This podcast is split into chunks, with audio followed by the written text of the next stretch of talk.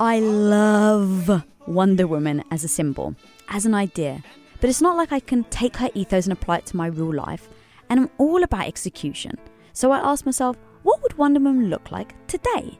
And my answer was the real incredible women of today real women, real stories, real heroes. So I set out to put this together. And then my hubby, doing what he does best, challenged me. Well, if you're interviewing these celebrities, you're going to record it, right? Well, if you're going to record it, you're going to release it as a podcast, right?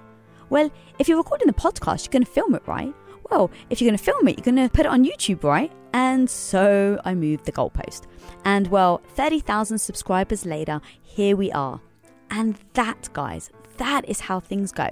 I have a vision, but as time goes on, that develops and evolves. And I've learned to just go with it.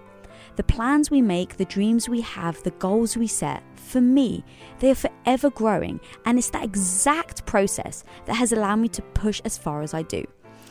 Now, when I was younger, I used to be so daunted by big goals, so I just never started anything. I was so scared. But I've learned that for me, it's about the big and the small things.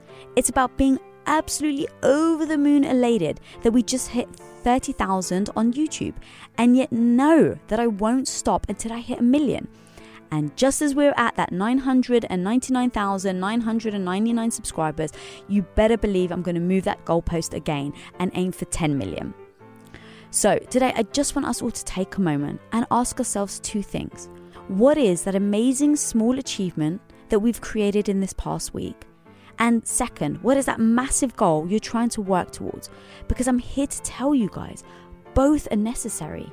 Necessary and possible.